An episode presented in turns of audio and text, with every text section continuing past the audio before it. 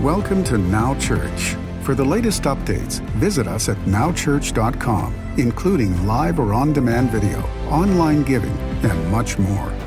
And don't forget to follow Now Church on our social media platforms, including Facebook and Instagram. And please use the hashtag NowChurch. Thank you and enjoy today's service. Anyway, we begin a brand new theme this week called Sharpening Your Spiritual Edge. Sharpening your spiritual edge. We're going to talk about it a little bit. I've been working on this thought for weeks and weeks. I even practiced it a little bit in uh, uh, some wor- a word I'm going to bring you next week. I was working on in Poland, and just something fresh. Uh, I've been studying the life of Elisha, and very, very powerful stuff we'll bring to you this month. Anyway, let's get right into the inerrant, the inspired, the infallible word of the living God. Make no mistake, these are not arbitrary words. These are not just ancient texts that were dug up somewhere in a cave. These are the words that God has authenticated by His own presence, by His own power, with His promises to confirm His word. And so we're going to look at that word today. I want you to start open to Acts chapter 8 if you have your copy of God's word with you. I want to talk about Philip uh, a little bit. Philip was a deacon, he was one of the uh, uh, appointed helpers around the early church when the apostles started getting so busy that they, were, they weren't spending time with God in the presence of God. And so they, they formed these, deacon, these deacons. It wasn't a committee, it was a group of spirit filled men that would really go after God and help them take care of the daily needs of the people. And so this was going. Philip was one of the appointed. And then he is sent out in Acts chapter 8 as an evangelist to Samaria, and he goes and holds a crusade, and the power of God hits the place, and all kinds of miracles happen. And it says in verse 26 of Acts chapter 8 Now an angel Lord spoke to Philip, saying, Arise and go toward the south along the road which goes down from Jerusalem to Gaza. This is desert. Now I want to stop right there. It's not desert. Desert is two S's. sometimes, and, and, you know, my, my wife has a, has a pillow in her house that says, stressed is just dessert spelled backwards. Anyway, uh, isn't interesting? This guy has this huge crusade. Thousands of people get saved, fill the Holy Spirit, signs, wonders, and miracles happen. And God tells him now, guess what, guess what your next assignment is, Phil? You're going to the desert. Great news for all of us, right? And as he goes to the desert, watch this, verse 27. So he arose and went. I want you to notice there's no pause there or said, and he questioned God and said, I need 10 confirmations. Okay? He arose and went, and behold, a man of Ethiopia, a eunuch of great authority under Candace, the queen of the Ethiopians. They knew her as Queen Candy, but you don't know that.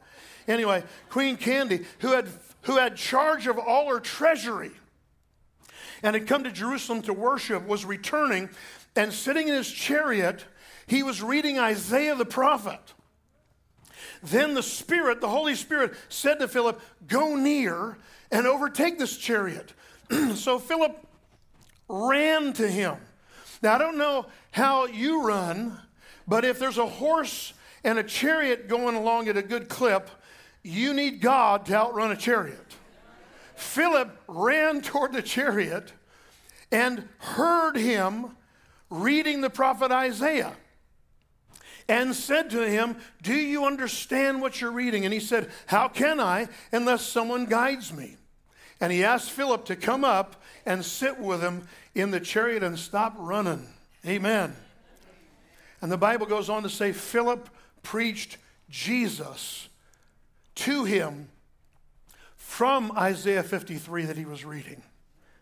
Like an early church Bible study, he went from thousands to minister to one person. And in that humility, the anointing of God hit that chariot. And that man got saved, filled with the Holy Spirit, and immediately baptized in an oasis. Two other verses, and then we'll, we'll move on. Galatians 5:16 from the message says this, "My counsel," Paul writes, "is this: live freely, animated and motivated by God's Spirit." then you won't feel the compulsions of selfishness. You might know it as walk in the Spirit and you won't fulfill the lust of the flesh. Finally, Ecclesiastes 10:10 from the NIV says this: If the axe is dull and its edge unsharpened, more strength is needed, but skill will bring success. I want to say this way if you become exhausted from the last season of time, maybe you're, you're using too much of your own strength, and maybe you've lost your spiritual edge. Let's pray together one more time. Father, would you open the eyes of our heart today? Let my message, pardon me, and my preaching not be with the enticing words of human wisdom, but in the demonstration of your spirit and power. Holy Spirit, we welcome you to come and manifest your presence and your power in this place. You know what everybody needs today. You know where everybody has an expectation and a hope and a desire. And we ask you to come and meet each need, meet each person at our point of faith and excitement and focus on you. Reveal yourself to anyone who's struggling today, whether in the room or watching us online. You are where they are. In Jesus' name. Amen. I almost thought Pastor Chris was going to preach my message for a minute. As so often happens, he kind of tapped the spiritual flow, and I'm grateful for it. You know, there's such a thing as I use air quotes, nominal Christianity. Nominal Christianity. You might not know what that is. Um, I'm kind of hoping that you don't. but socially, you can be a church going Christian, but with a more religious view of serving the Lord through rituals and routines, symbolism and liturgy and candles and formal prayers and going on Sundays and all that kind of thing. Nominal Christianity is, this is the word Pastor Chris used, compartmentalized. That you have God in a little compartment over here, but you don't have that all encompassing relationship where God is invited and permitted into every aspect of your life. The Bible says such things as whatever your hand finds to do, do it with all your might. I mean, when the Bible talks about your hands, talks about your work. Your work. So God is in your work life. My father in law was a businessman and gave his life to the Lord, but for years struggled for a while with the whole concept of, well, how do I have God in business? Because in business to him, as an entrepreneur, he was having to go right up to the edge of lying and uh, uh, using what he called salesmanship to try to invoke something. And, and so he had trouble seeing, well, how does this fit with that?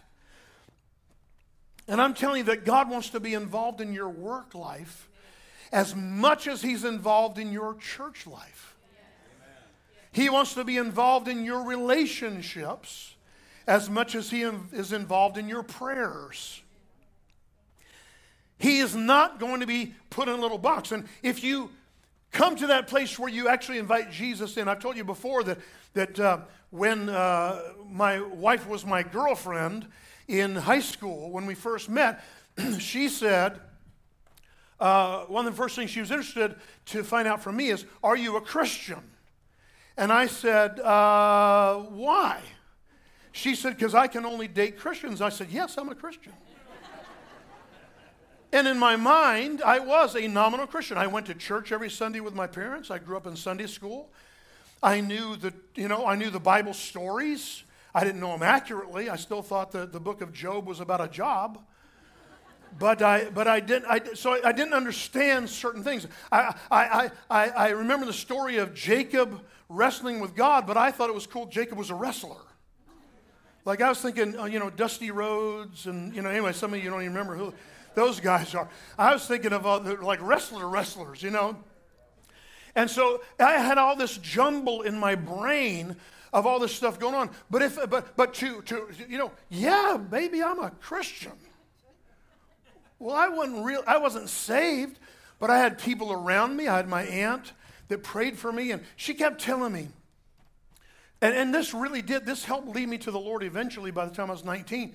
But my aunt kept telling me, when you get in trouble, the Bible says, whoever calls upon the name of the Lord will be saved. And that doesn't just mean going to heaven when you die, that means get out of the jam.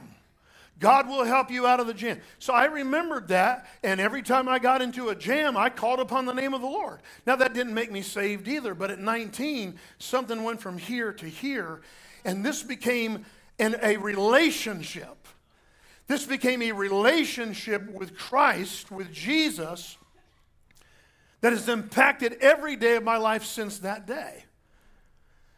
The problem with compartmentalized nominal Christianity is this.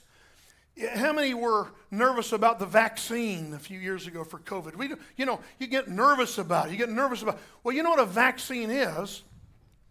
A vaccine is injecting yourself with enough of something so that when the real thing comes along, you won't get it. Nominal Christianity is the same thing.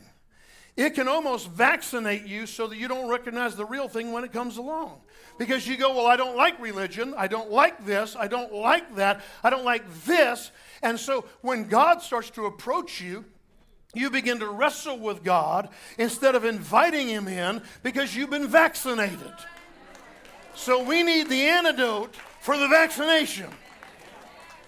And that is an on fire, on time, vibrant, daily walk with Jesus. That's what it is. Relationship with Jesus and enjoying the presence and power of the Holy Spirit is a completely different thing. The older that I get, the more I, the more I value this one aspect of my life more than any other thing being led by the Holy Spirit. being led by the Holy Spirit. You know, getting excited about your salvation encounter with the living God is awesome and amazing. When you first get saved, and you, uh, and listen, if you've never gotten excited about the Lord, you better go back and find out if you really have a relationship with Him. Because most of us, when we first got that the light bulb moment from here to here, and you go, oh my gosh, this is real. You get excited about Him. Now, keeping that excitement for a lifetime is the problem. That's the challenge. We can all get excited. When, I first got saved, when I first got filled with the Holy Spirit, I, I got filled with the Holy Spirit six years after I got saved in the privacy of my own home. And for a while after that, every time I just lift my hands up, because I, I was in a church where we didn't lift our hands, and all of a sudden I'm a hand raiser in, in, in, in, in that kind of church, this kind of church, and I lifted my hands, and for a while, every time I just said Jesus, I just felt like, like almost that goosebump experience. But how many of you know that the goosebumps don't always last? The goosebumps are not the proof of the anointing. The goosebumps are not the proof that God is with you or not with you. It's His loving grace comes around you as a, just like just like as a child, as a as a baby. Listen, you know, the, the, the, my my younger grandkids, and, and there's an amen right there. The younger, my youngest grandkids, they still, when they see me, they just lift their hands up. Papa, pick me up. Part of, I think, that is when, when you have those baby moments with God and, and where you're starting to grow again, that born again, you, you're, you're growing, you're that baby. Those goosebumps are God just picking you up. But eventually, He sets you down and says, okay, now we're going to walk together. And, and I'm not going to baby you. You're not a baby anymore. See, if you need to be babied when you've been walking with God for five, six years, then we have a problem we have a problem because you're supposed to be growing. You're supposed to be growing. Keeping the passion for God for a lifetime is the challenge. Now, not only is it possible, it's very real.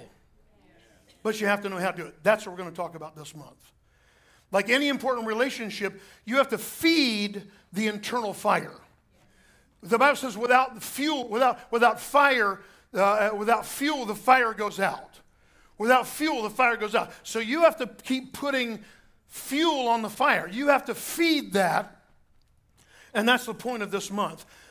Jeremiah 20, verse 9, I love this verse. Jeremiah writes, he got, by the way, let me just set this up. Jeremiah kind of got upset because he was getting persecuted for everything God said to do. He did it, and then, you know, people got mad at him and teased him and mocked him, and he was kind of a laughing stock. So he, in verse 9, he, said, he says to himself, Then I said to myself, in other words, I will not make mention of God anymore, nor speak anymore in his name. You ever tried that? Once you get filled with the fire of God, this is, it's, it's, it's almost impossible. This is what Jeremiah writes. But his word was in my heart like a burning fire shut up in my bones. And I was weary of holding it back, and I could not. He said, I got upset with God and decided I'm not going to be a prophet. I'm not going to be a pastor. I'm not going to speak in his name anymore.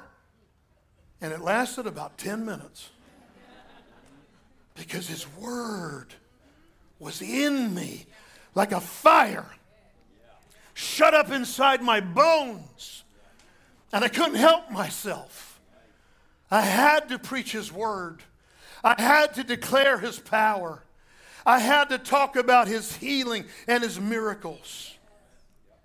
My friends, whether you realize it or not, we all have a spiritual edge.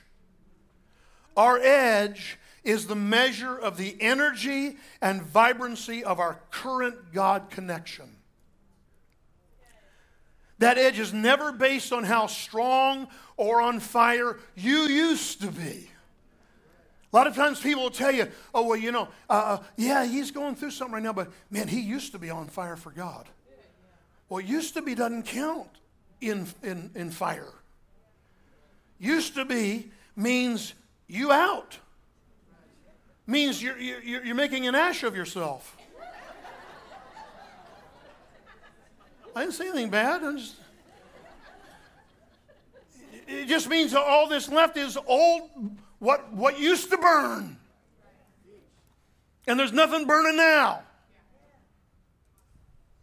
Maybe something smoldering. It's about right now. It's about right now.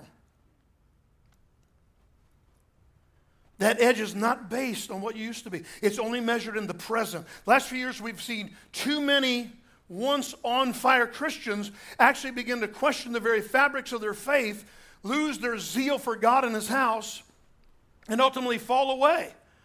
We heard of Christian musicians doing it. We heard of Christian pa- pastors doing it. We've heard of whole churches going with the world flow and denouncing the Word of God.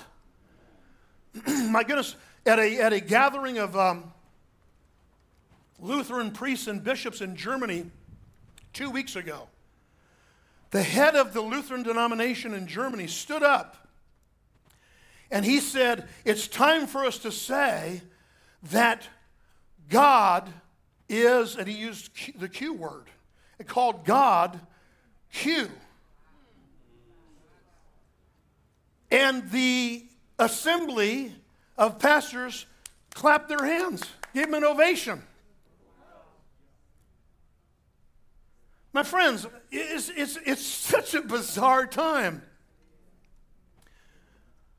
But we even have, it's become so common, we even have a new defining terminology called deconstruction, where the enemy is putting all these false prophets on TikTok and, and other social media to try to talk to the next generation and talk them out of the foundations and the fabrics of their faith. Even what I said earlier about the Bible being the inerrant, the inspired, the infallible Word of God. They'll give you a thousand reasons why it's not. And I'm telling you, those kinds of things, to me, deconstruction sounds an awful lot like destruction.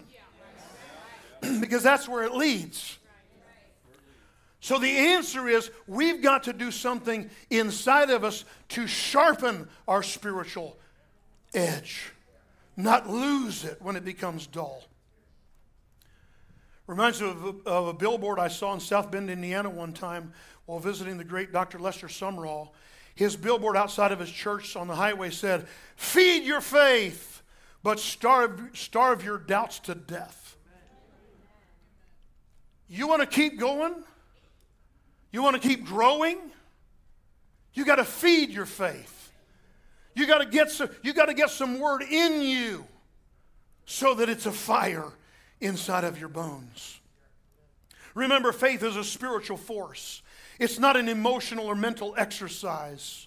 Faith is a spiritual force. It emanates from the inner man, the hidden man of the heart, not the intellect, not the mind. God wants us to be renewed in our mind, but our spirit is that place of connection with the Holy Ghost. This month, we're going to focus on getting closer to God and building ourselves up in faith. When I started thinking about the, the epistles, the 13 letters of Paul the Apostle in the New Testament, to the churches that he oversaw and felt responsible for. I realized each letter is a call to sharpen up, to grow and strengthen, to mature, and to build the kingdom of God.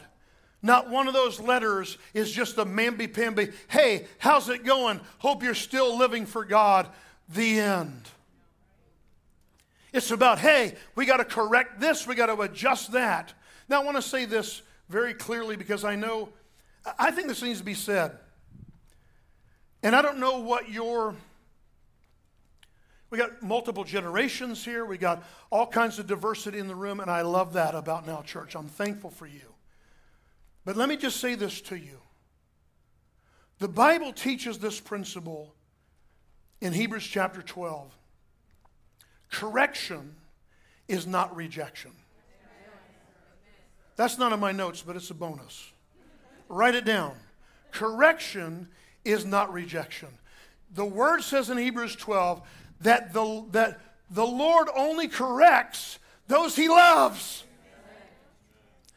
He only adjusts those he cares about to keep you from going over the edge into the abyss of life. If you've received some adjustment and some correction, I know there are a lot of people that were raised in dysfunctional families or without a family at all. And I get it, I understand it, but you better know this. If somebody is trying to say something to you, I'm not talking about the negative Nelly and somebody that's always badgering you about how bad everything is. I'm not talking about, I'm not talking about um, fault finding. I'm talking about a genuine adjustment from somebody who has the right to speak into your life. Okay? For somebody that loves you, somebody somebody's earned the right to speak. Somebody that's loved you enough and showed you that love has a right then, especially people that, are, that love the Lord, that are spiritual in your life, that love Jesus. Don't take a little adjustment as a bam it, it's, what you're, it's the way you're hearing it, not the way they're saying it, maybe. I'm not talking about abuse here. I'm just talking about there are, there are, there, there's a correction. The Bible says that a, a person who loves their kids corrects them. It says a, a child left to himself brings his mother to shame. If you, if you, if you spare the rod, see, we, we say in America, spare the rod, spoil the child. That's not true. The word says if you spare the rod, if you won't bring correction when it's needed, you hate your child. Wow. That's a big difference. Now, I will say, in grandparent mode, which I'm enjoying now, the rod of correction is not our job. The lollipop of blessing is. Amen.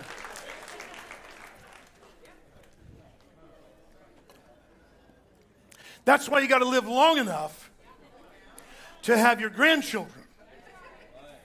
because then you get to be good cop and let the parents be bad cop.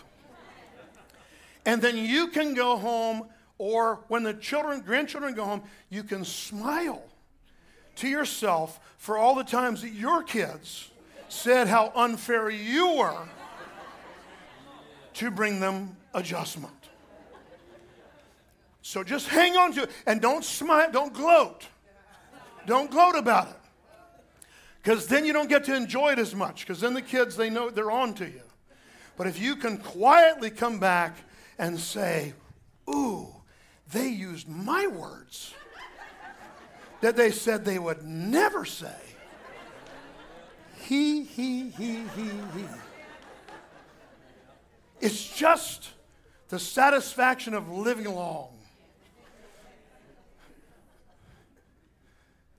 In the text, we see Philip being so dependent on his relationship with the Holy Spirit that he literally ran to the place the Lord said in order to listen to a man reading aloud from Isaiah 53 and then said, Do you understand what you're reading? What a divine appointment. From crowds of thousands, Philip remained humble enough to follow the Holy Spirit to simply reach one person, lead him to Christ, and baptize him in a watering hole in the middle of the desert. Do you know when, when, uh, when Danny Kelsey and I were in Serbia two weeks ago. Or was it two weeks ago? Just last week. I don't remember. It's like two weeks ago, I guess. It's going by so quick. The pastors in Serbia and Macedonia said to us, We're so glad you're here. American preachers won't come to Eastern Europe. And I said, Well, that's funny because I've been coming for years. And I realize it's because there's not a standard of taking care of us like, like we take care of guest speakers and things like that. They don't have that standard, but I don't care. I'm not there for an award ceremony or for the fruit basket. I usually just juggle in the room anyway because I'm not a big fruit guy. I don't want to go bananas in the room. Well, anyway, I, could, I, do, I better move on from that one. the fact is, that some people they, they won't go there. They said, they, you, well, they won't come here. Well, that's not true. But I realize a lot of a lot of guys won't even think about going to those places. But it's because they're used to the crowds and the noise and the and the this and the that. When we were in Macedonia, we were we were just in a little tiny room because the, there was a big flood in the church building that was there was a, the, the church in Macedonia and Skopje is on the bottom floor of a 17 story high rise. And they had a leak right over the pulpit and over the auditorium for the last five weeks before we got there. And it was like they had trash cans and buckets all around. And it was a mess. And they kept having people that were going to fix it. And then those people started mysteriously getting sick or having accidents or going to the hospital, and nobody could fix it. And so we were out in the foyer that was about the size, well, half the platform. We had, we had close to 40 people, 50 people, something like that, 30 people. We had, we had a room about half size of this platform, and everybody's in the one room. And I'm aware right then that a lot of guys won't come there. But I'm going to, I gave them the same heart and soul and the same passion for Jesus that I'm giving you this morning. Why? Because it's not about all that stuff. Philip had to, had to say, okay, God, what's the next thing if we got these 5,000 people? What's the next thing? 10,000? No. Go to the desert, Phil. Go to the desert. Uh, I don't think I heard from God right. No, the Bible says, God said, the Holy Spirit said, go that way to the south along the Gaza, the road to Gaza, and, and go there to the desert place. And he left and went at once. Part of, I think, what we need to make sure we're keeping in our edge is that willingness to simply obey the next thing God says to do. His edge was sharp, his spirit was open. His obedience impacted a nation. This guy was the Secretary of Treasury for the nation of Ethiopia. That's who he was. Phil didn't know that going down there trying to outrun a chariot. He didn't know that. Church history tells us that such a large number of Ethiopians received Christ through that man, either directly or indirectly, that there is still 2,000 years later, a huge community of believers in Ethiopia today. Because one man cared enough about one other man. And then go, well, I'm not going there. I just had a big crowd. Who cares? We need to be able to sense the promptings of the Holy Spirit that same way today, to discern His voice, to pick up on His unctions. Remember, I told you about my watch? that it, it unctions me. Different times I get this, it's called haptics. It taps me uh, if my workout is over or if I didn't work out. It taps me and says, hey, hey, big boy, it's time to run. Get out there. And I get this little tap, tap, and I have to check it and see what it, what it says. It's a little tap. God does that to your spirit. The Holy Spirit, when your edge is sharp enough, you'll get the unction in your spirit, that little tap, tap, and you know you have to do something, say something go to someone, serve someone, tip someone extra, whatever it, whatever it is, there's little unctions for you to do something. But here's the problem the Bible says that if you harden yourself to the tap tap, then eventually it'll, it'll turn down, not turn up. God's not going to scream at you, I'm telling you do this. Usually, what he does is that tap tap starts to fade and fade and fade until you also until you almost can't pick it up until you fall on your face again and say god where have you been? I, i've been missing you. I need you. We need that. To me to, that's the walking in the spirit thing. I'm going to give you a couple definitions and i'm done to me walking in the spirit is not some flaky super spiritual elitism it's not reserved for a few prayer warriors. Um, back when I was the youth pastor in, in Orlando at, at, the big church down there, we, we had, uh, you know, we had a lot of people come around for healing and miracle services. And some of them were, some of them had a weird look in their eye. Let me just put it that way. we called them, privately, the pastor said, woo woo alert. Woo alert meant don't let that person drain you uh, because all they are is woo spooky. Like, you know, one time this lady came in, she brought, she brought this book on deliverance. It was a big thing in the 70s and 80s called Pigs in the Parlor. And had lists of all these groupings of demons and strongholds and, and this kind of thing. And this lady came to me and she, she had an appointment to come and she said, I need demons cast out of me. I said, uh, and I said, well, what you, what's going on? She said, well, they're on page 800, you know, or 85, whatever else, it, under the listing of this and this. I said, well, what, did, what, what are you going through? She said, well, I need you to cast out the spirit of slumber and, and the spirit of gluttony. And I said, okay, so what makes you think that this is a demon thing and not just your flesh? she said, well, because God keeps telling me to get up at 5 a.m. to pray, and I keep falling asleep. And I said, What about the gluttony? She said, Well, I keep on being hungry and eating the wrong foods. I said, Ma'am, if you need deliverance from that, then the whole church needs prayer right now. I said, We need to, we need to get you help. help. I'll pray with you. The prayer of agreement. Reminds me of a story I heard years ago. Uh, uh, an evangelist was casting out a spirit of gluttony out of a young man, and the man kind of froze like this, and he, and, and, and he said, Come out of him in Jesus' name, you spirit of gluttony. And the man looked at him and said, I will for a cookie. anyway, that's it. Anyway. Sorry, an old preacher joke. Anyway. Listen, here to me, this is my definition of what I figured out over the last 36 years of ministry and, and years of walking with the Holy Spirit.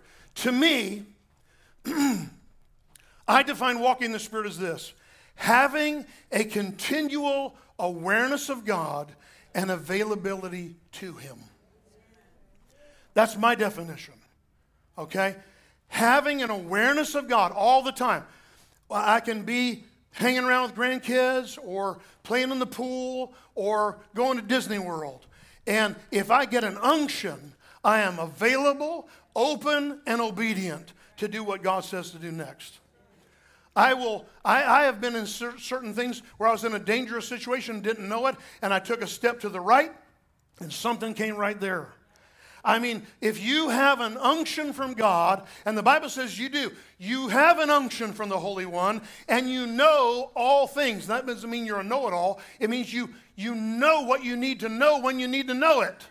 By the Holy Spirit, if you just stay sensitive enough, that's the key. I'll finish with this develop your spiritual senses. You want to sharpen your spiritual edge? You've got to keep developing your spiritual senses discerning moments, discerning seasons. just like just like your five senses. The, the, you know, people went through, some, some people that got COVID. We had a, a dear friend in Boston who lost her sense of smell and taste for a year and a half, almost two years, maybe two years. And it started to come back slowly. You can lose those, that sensitivity to certain of your senses. In the spirit, it's the same way. We don't look for demons under every bush. We don't have to. but listen, Jesus wasn't a demon hunter. But every time he was out there moving and just teaching, preaching, and healing, something would happen and a demon would manifest. When the heat comes up, the, the devils will manifest. And when that thing pokes its, heads up, its head up, then you smack it and you cast it out in Jesus' name.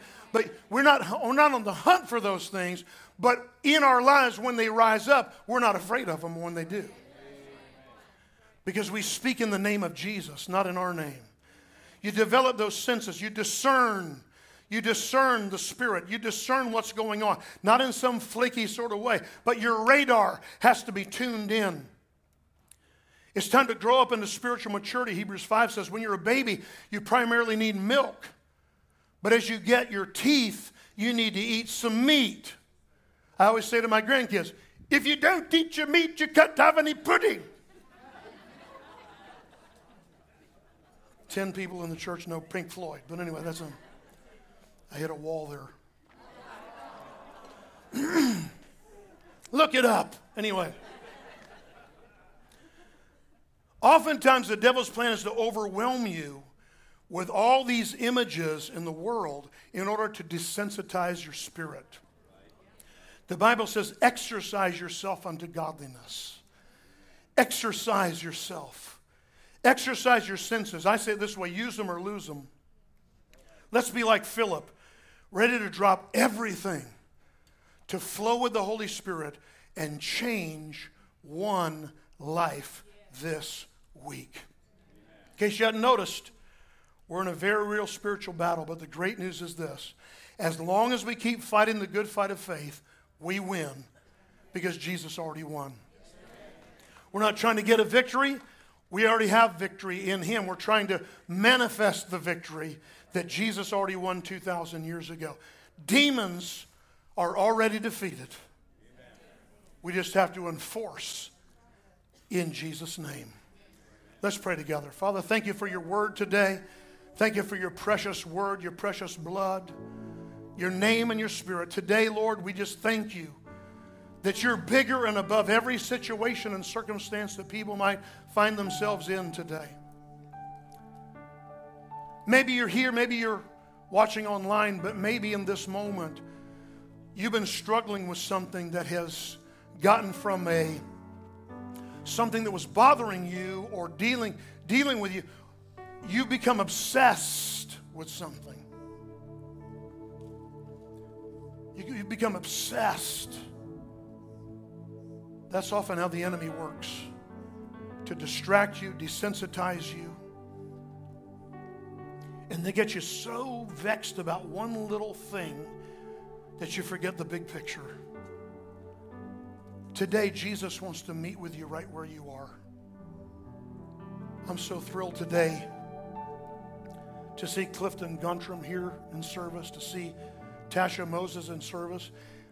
Last weekend, both of those precious folks were taken to the hospital with all kinds of serious things and painful things and things went on in their lives. Maybe you've gone through something like that. I'll tell you what, it's better to have a praying church around you than to be in those places alone. But whatever it is you're going through today, I want you to know our God is the answer. And like my aunt told me, if you'll call upon the name of Jesus today, you will be set free. You will be released. You will be led by the Spirit of God. He will walk with you if you'll ask Him to help you to grow and to sharpen that spiritual sword. In Jesus' name. If you don't know Jesus, ask Him today. The beginning place is Jesus, come into my heart. That gets you from nominal head knowledge into experiential encounter with God. But there's more after that, too. There's a whole walk of His love, His forgiveness, His grace, and His power. Receive it in Jesus' name. Give Him your whole heart today in Jesus' name. Amen. Amen. Did you get that today? Amen. Praise God. Thanks for joining us at Now Church. For the latest updates, visit us at nowchurch.com, including live or on demand video, event registration, online giving, and much more. And don't forget to follow Now Church on our social media platforms, including Facebook and Instagram. And please use the hashtag NowChurch. Thank you